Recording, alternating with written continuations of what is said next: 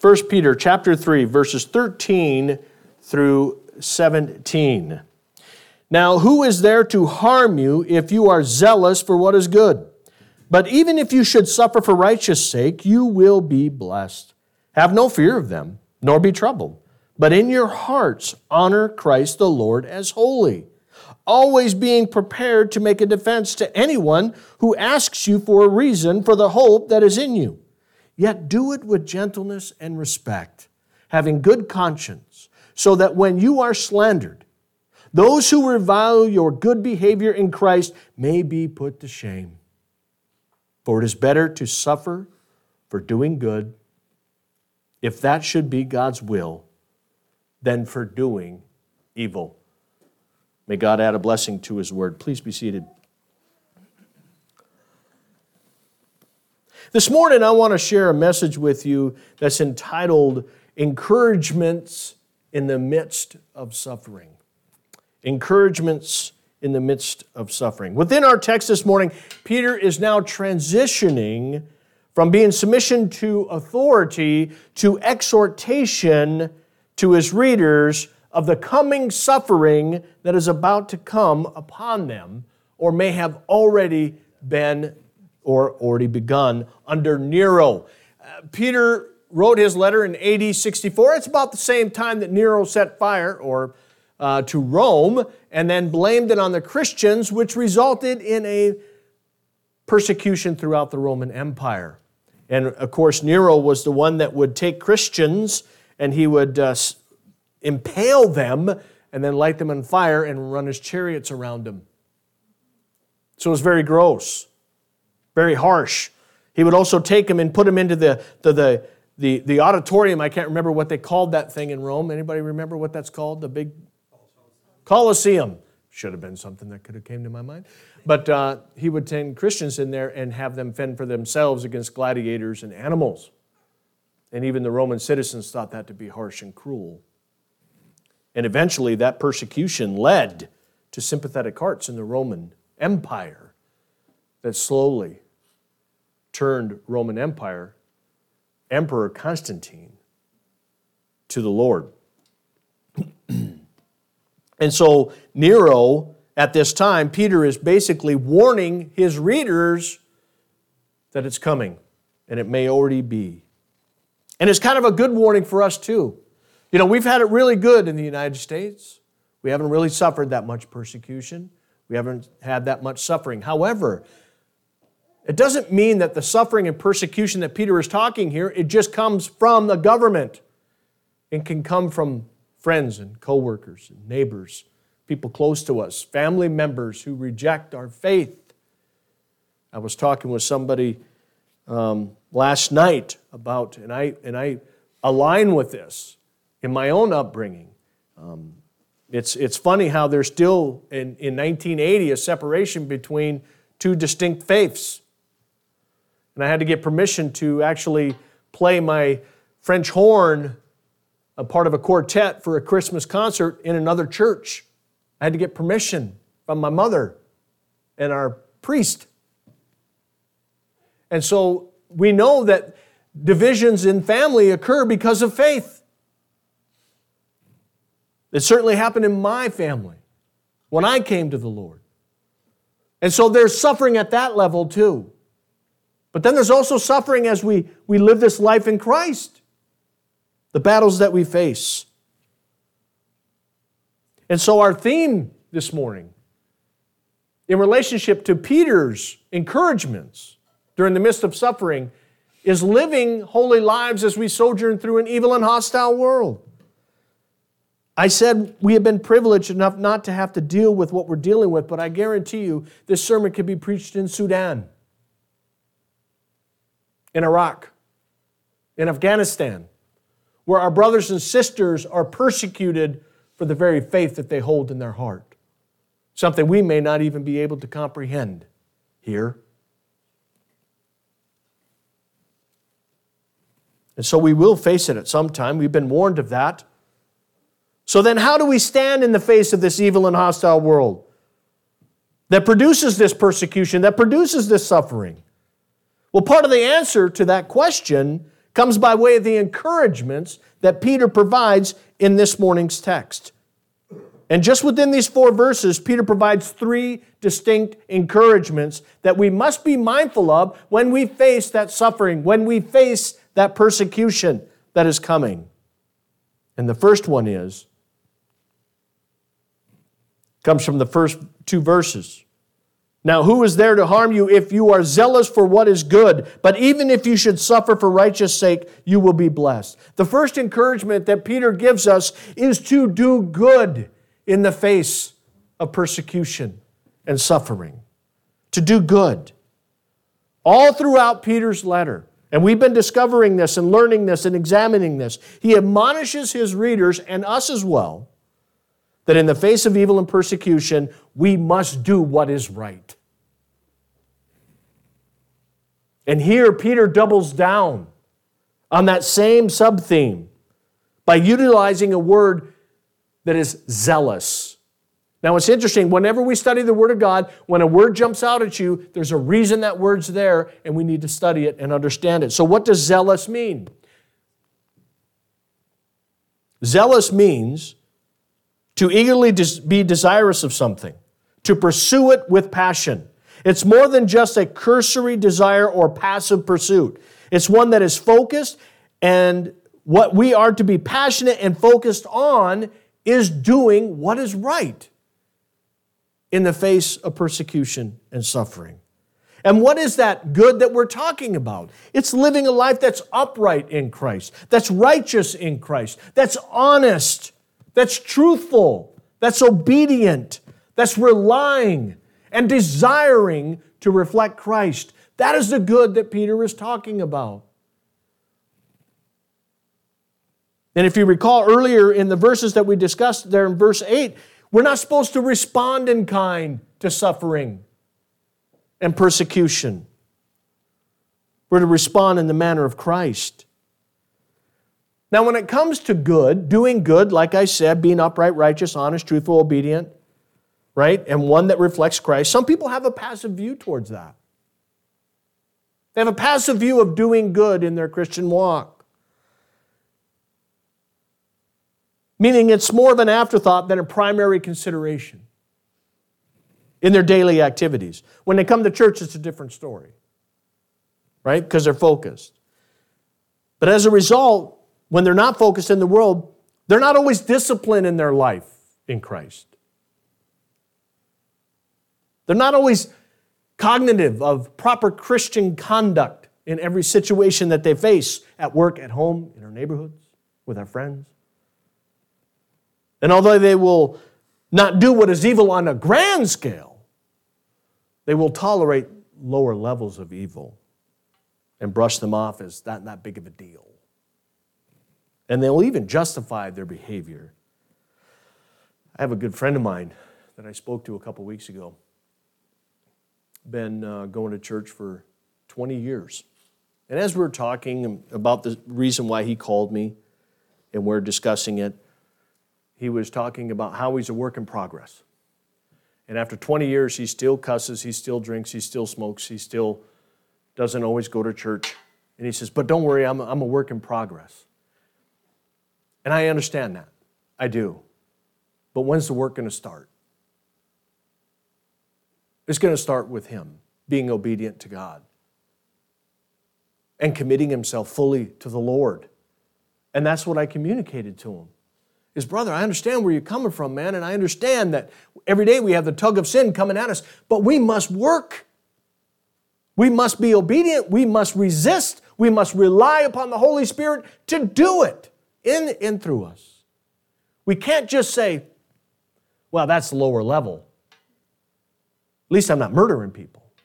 Do you have hate in your heart? So we can't take a passive view towards being good. Others have a selfish view of doing good and that they do good when it's advantageous for them. Right? And they will only do good when they receive something in return. But if it costs them something, if, if it demands discipline, if it requires some time away from the things that you love to do, uh, now we put on the brakes.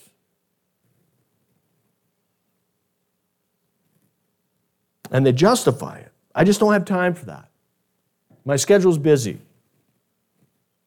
I had a neighbor one time who was a youth leader at another church here in town, and we were talking because I was also a youth leader at the time about ideas, you know, things that we could do. You know, she plucks ideas from me, I pluck ideas from her. And I knew her, I knew her very well. And we started talking about her personal life and how she likes to go out and party and drink and have a good time, but then turn right around on Sunday morning and teach youth on proper Christian character. I said, How do you balance those two? And she said, Well, I don't want to give up all my fun. That was very disappointing because she was mentoring young lives in proper Christian conduct. And I don't mean to judge her, but I was, those are incompatible. If you live your life in the world and then try to project Christ the next day in the church, it doesn't work that way. You will either love the one or hate the other. Can't have split devotions. Still, others lack integrity in doing good, meaning that the light is on them, they do what is right. But when the light is not on them, they do as they wish, when no one's looking. Integrity means doing that which is right, even when no one is looking. And to add a theological aspect to that definition is because God is always aware, He's always knowing. Brothers and sisters, we have been called to live a righteous life in Christ and to do good at all times. Because we serve an all knowing, all powerful, and all present God. There is nowhere He is not.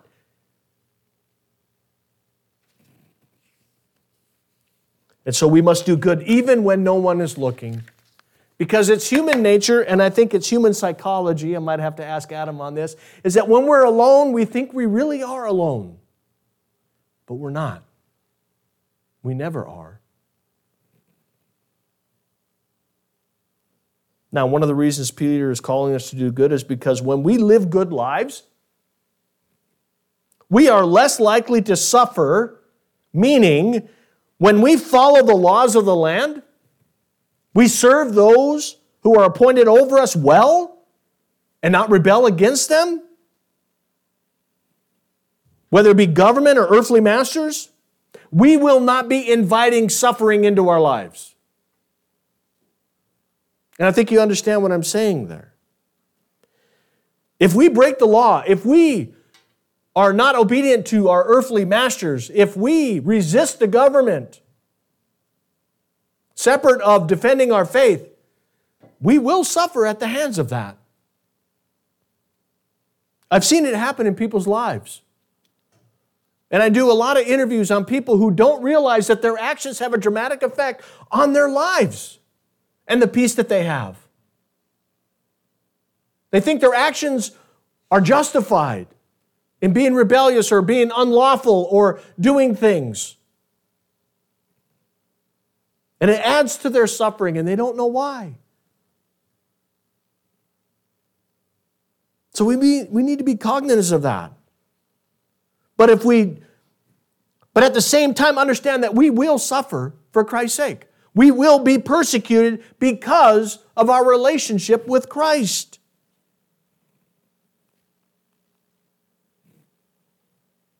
Listen to what Jesus says, and you will be hated.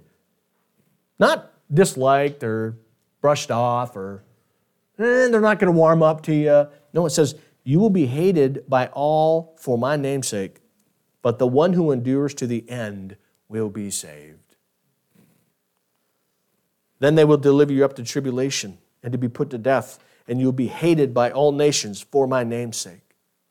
Jesus faced suffering and persecution from those who were the most convicted and challenged by it.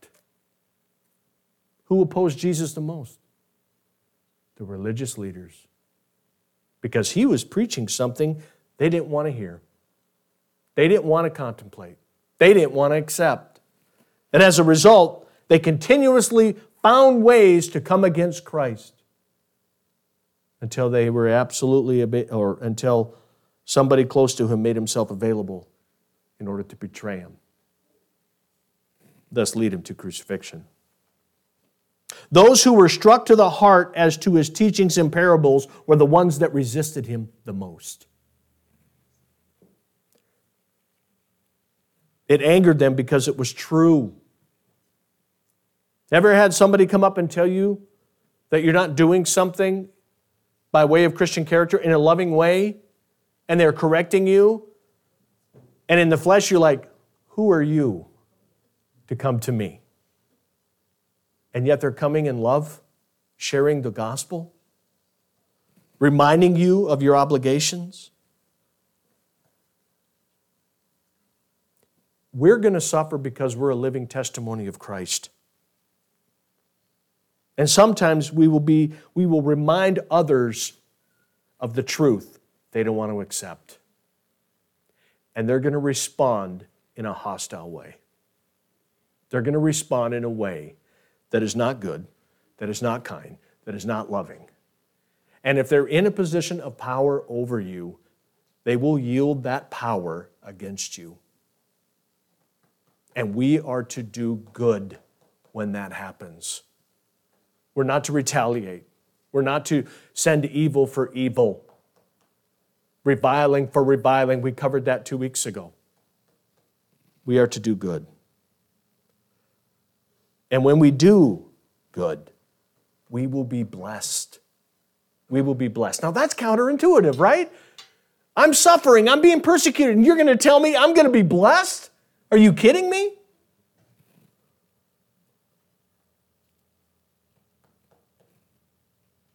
But we will be blessed when we suffer. And I understand that when we do suffer, there's no joy in that. Nobody likes it. Nobody likes being afflicted. But this is what we receive when we do, or when we do face persecution as far as blessings. The first one comes out of Romans. More than that, we rejoice in our sufferings, knowing that suffering produces endurance, and endurance produces character, and character produces hope, and hope does not put us to shame, because God's love has been poured into our hearts through the Holy Spirit who has been given to us. Count it all joy, James says, my brothers, when you meet trials in various kinds for you know that the testing of your faith produces steadfastness, and let steadfastness have its full effect, that you may be perfect and complete, lacking nothing. And in Colossians, for this light momentary affliction is preparing us for an eternal weight of glory beyond all comparison. We are citizens of heaven we have been dispatched to this earth for a period of time to do the will of our Lord, and we will face persecution and we will face suffering as a result of that. But we have an eternal hope. We have an eternal glory. We have an eternal inheritance, and that is what we live for for today.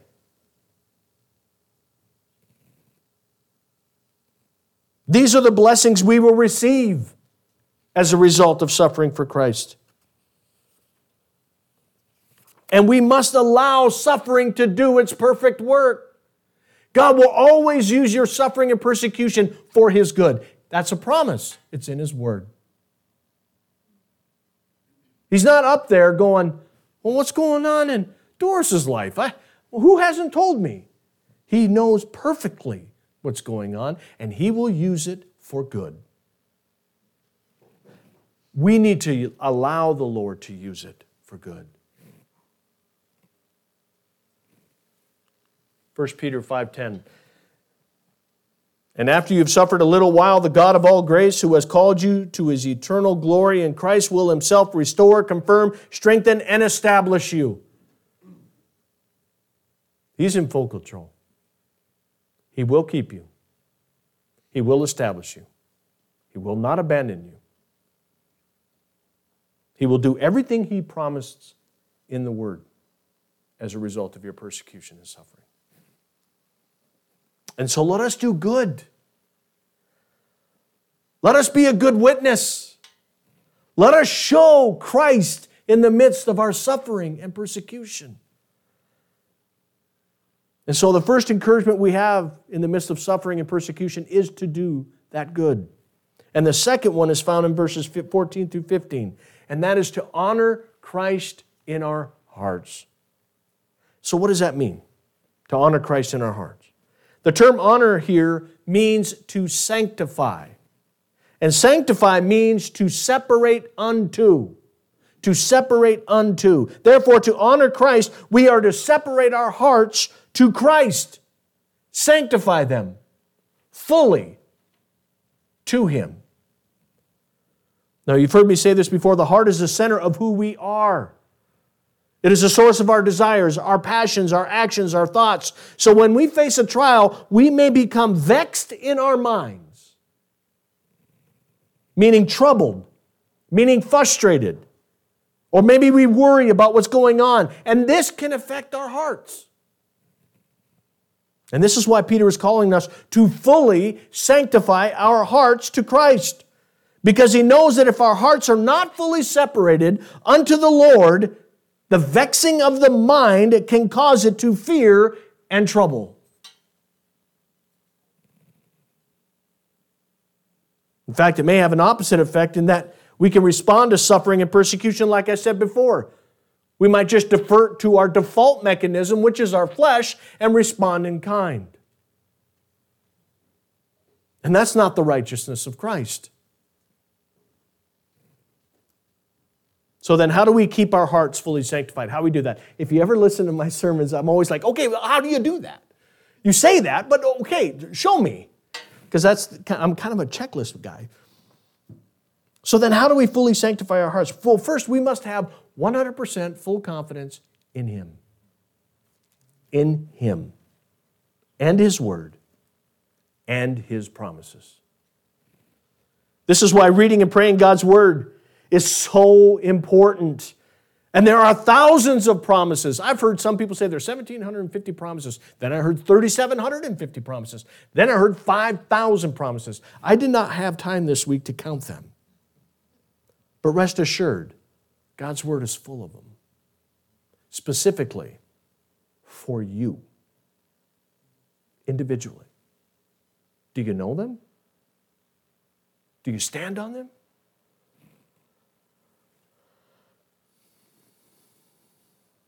Remember that those promises are yes and amen in Christ Jesus. That's found in 1 uh, Corinthians 1.20. Yes and amen in Jesus. Yes and amen in Jesus. Not, mm, we'll see. Yes and amen in Jesus. You know, I've faced several trials and sufferings in my life, one most recently. And God has always given me a word Lord, how am I to face this? I'm vexed. Lord, help me. Give me strength. Give me clarity of mind. Keep my heart. He gives me a verse. And then I stand on it.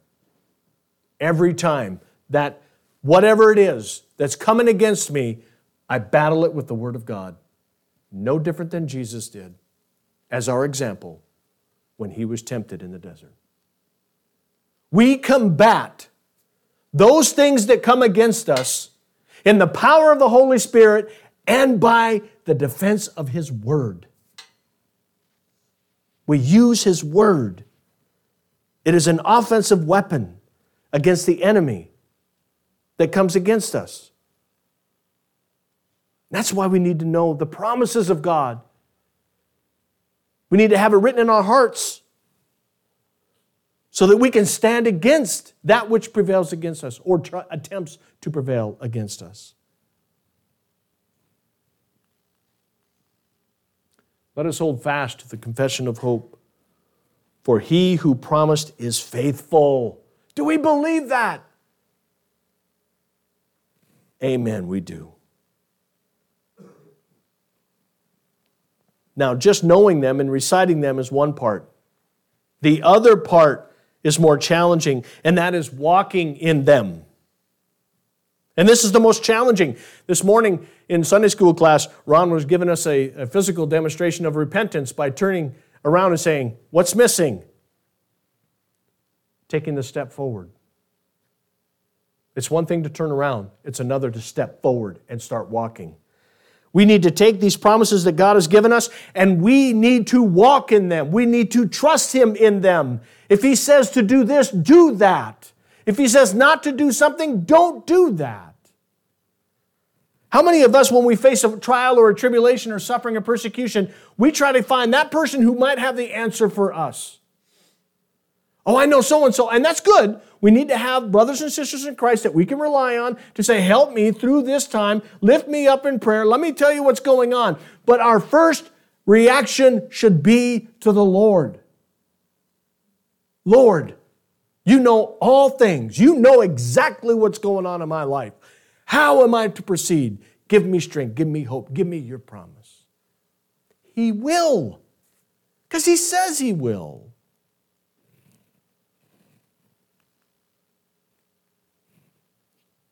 One of my favorite verses, and one that came to me during a time of my suffering, was Trust in the Lord with all thy heart. Do not lean unto thy own understanding. We try to rationalize things, right? When we're in the midst of suffering and, okay, why is this happening? Okay, let me get a dry erase board and let me start mapping this out.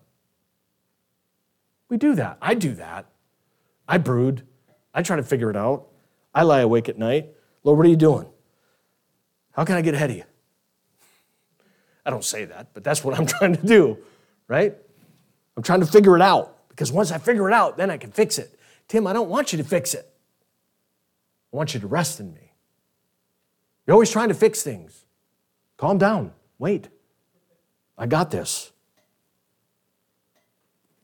And we need to understand something about suffering here, too. Sometimes we may not even understand why it's happening. And you know what? Maybe we're not supposed to at least in the beginning. It's like Joseph. You know the story of Joseph. He was sold into slavery by his brothers to the Ishmaelites, right? And he went on to Egypt, where he served in Potiphar's house, who was the captain of the guard under Pharaoh, and yet was falsely accused of sleeping with Potiphar's wife and sent to prison. Until one day Pharaoh had a dream that nobody else could interpret except Joseph.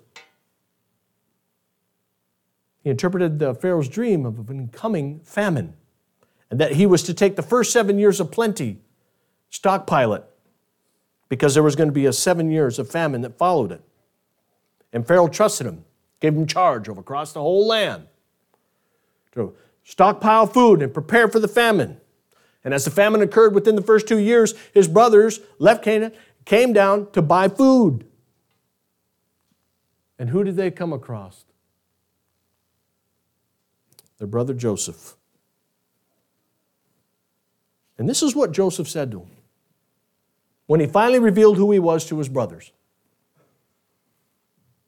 So it was not you who sent me here, but God. In fact, Joseph repeats this again in verses 50 through 20 after, this, after his father dies, and his brothers feared that after his father died, he was going to kill him. And he said this as for you, you meant evil against me, but God meant it for good.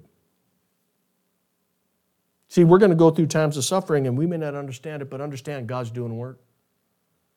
He's behind the scenes. You may not know everything that's going on, but I guarantee you the Lord is working good for those who love Him, and He loves you. That's another promise.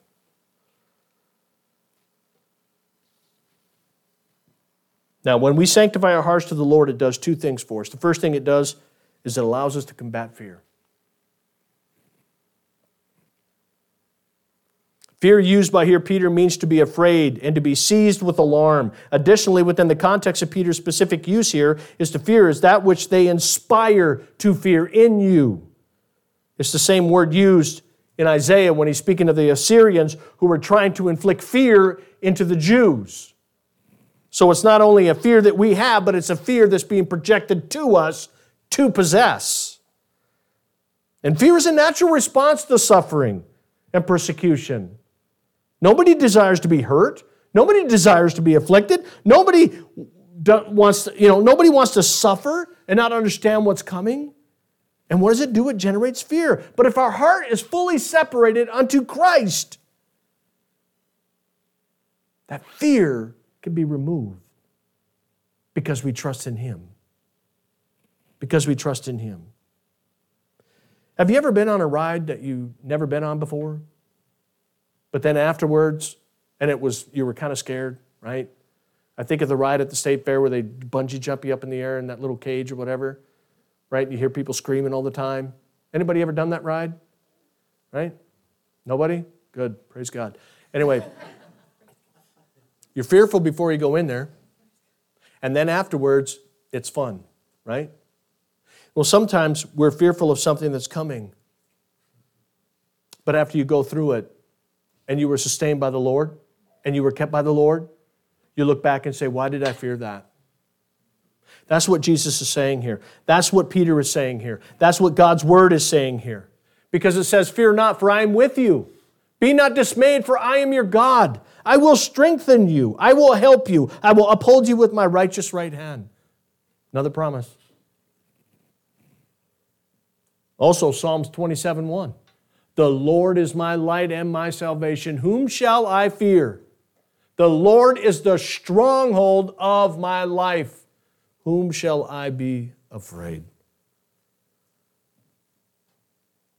And so when we have a sanctified heart, it helps us deal with that fear that comes with suffering and persecution. But it also gives us the ability to do something else. Number two, it always it gives us the ability to be able to always be prepared to make a defense to anyone who asks for a reason for the hope that is in you. It allows you to be a witness in the midst of your suffering. In the King James Version, it uses the word always to give an answer, which means to be apologetic.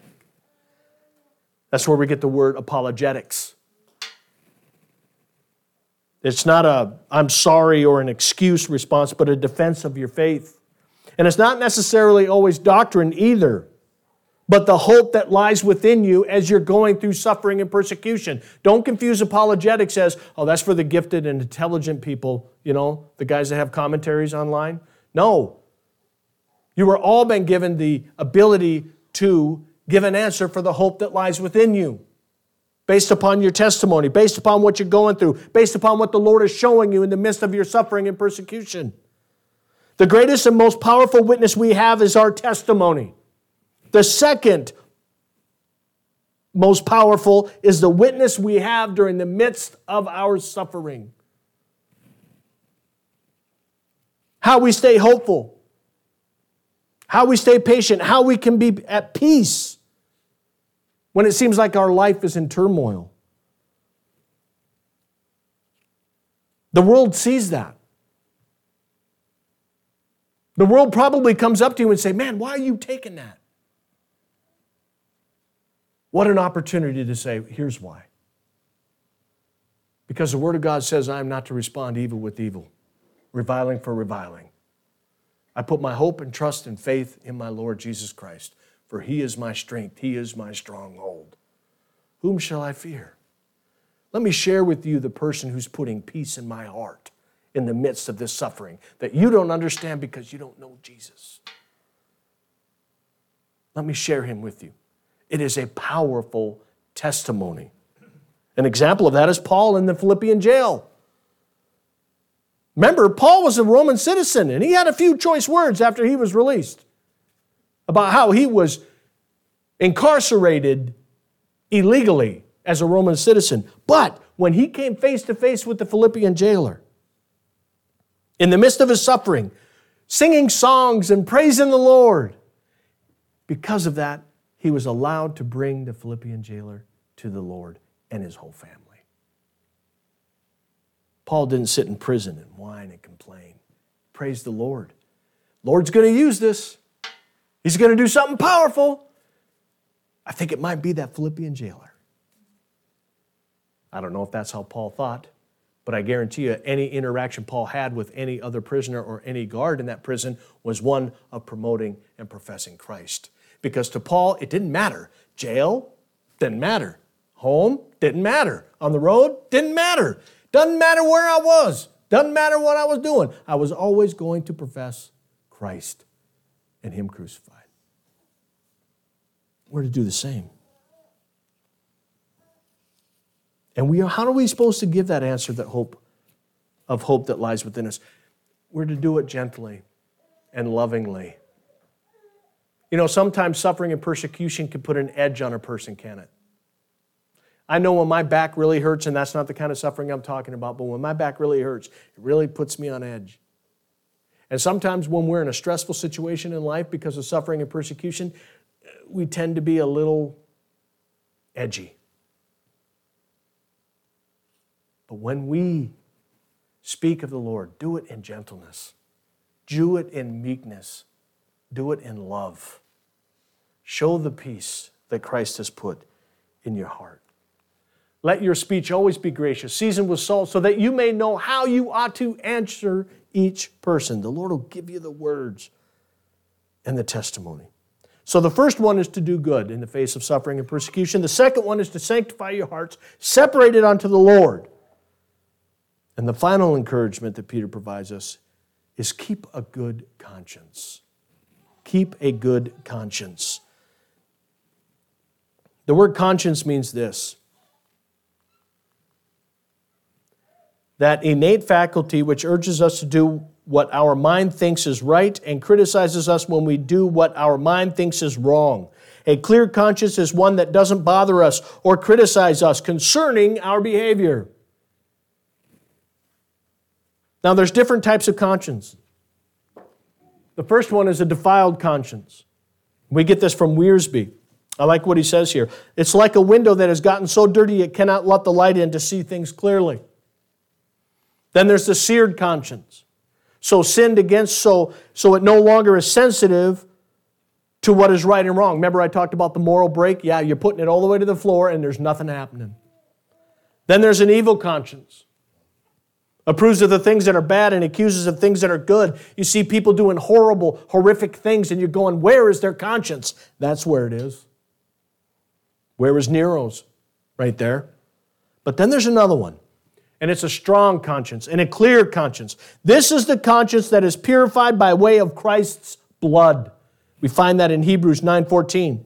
It's renewed by the teaching of the Holy Spirit in God's Word, where it's written on our hearts and provides a new truth.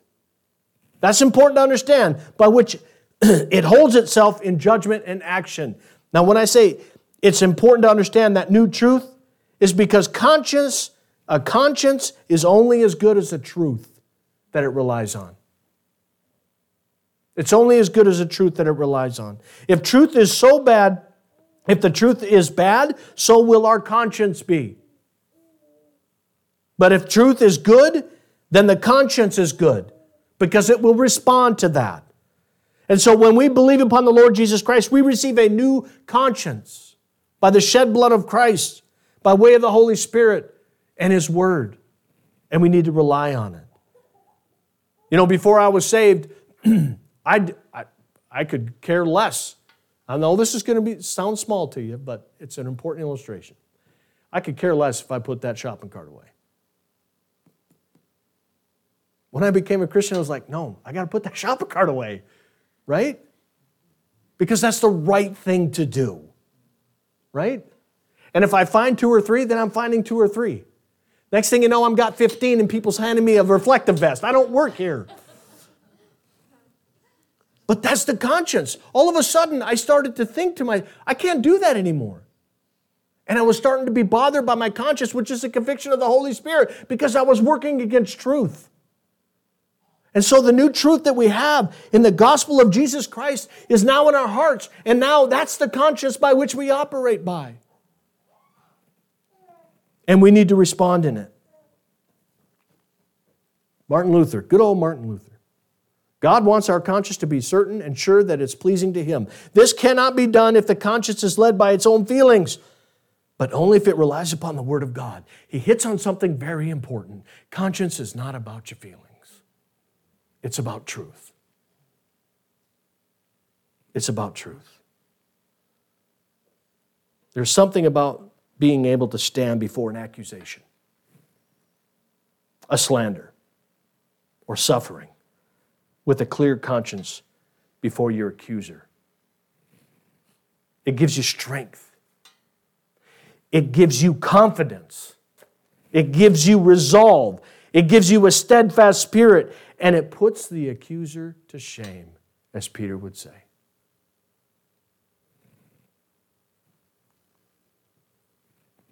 So always take pains to have a clear conscience toward God, with both God and man. You know, when Christ stood before the high priest and before Pontius Pilate, his conscience was clear. Within his heart was no guilt, there was no shame, there was no sin that contributed to his situation.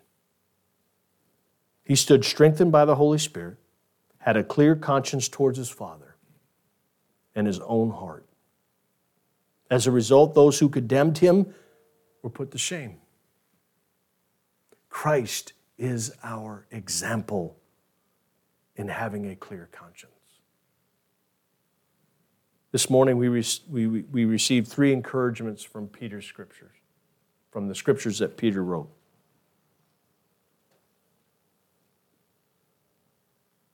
Whenever we face suffering or persecution, first we are to be zealous for doing good. We are to honor Christ in our hearts, separating them unto Him. And when we do, we will have no fear in the face of persecution and suffering, and will be ready to make a defense. And finally, we are to be encouraged to have a clear conscience, cleansed by the shed blood of Christ, and based upon the truth of God's Word. Brothers and sisters, I don't know what tomorrow brings. I know our brothers and sisters in Ukraine are facing it now and our brothers and sisters around the world are facing it now. Every day we draw closer to the time of Christ's return. And as it was in the days of Noah, so shall be the second coming of the Lord. We will face suffering. We will face persecution at some point. The Word tells us that. How we deal with it, how we respond to it, will either bring glory to Christ or it won't. These are the encouragements that the Word of God gives us. And this morning I pray that we would take heed of them. Let's pray. Heavenly Father, we just come before you, thanking you for your Word, thanking you, Father, that it leads us, guides us, directs us, that it's